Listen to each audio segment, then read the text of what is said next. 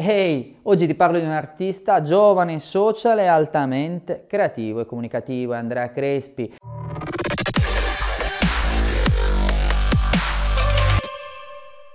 artista di talento italiano. Ha lanciato la sua prima collezione NFT chiamata Genesis 69, una reinterpretazione, pensa un po', dell'arte del Kama Sutra, rivisitata sotto la chiave artistica di Andrea. La collezione è composta da 69 pezzi, tutti diversi e unici e tra i 69 pezzi 60 sono stati resi disponibili per la vendita. Ogni pezzo è stato realizzato da Andrea Crespi nel suo studio in Italia e nonostante l'enorme interesse di questa prima collezione Andrea ha deciso di limitare questa collezione a questi pochissimi pezzi per il solo motivo di premiare la sua comunità più affiatata. Questa collezione non rappresenta l'alfa e l'omega del viaggio di Andrea nello spazio NFT, ma bensì Genesis 69 è solo l'inizio del viaggio nello spazio dell'arte digitale con l'intento di diffondere la consapevolezza della rivoluzione che sta avvenendo nel mondo dell'arte. Ed io sono felice di supportarlo e di raccontare e collezionare di nuovo la sua storia.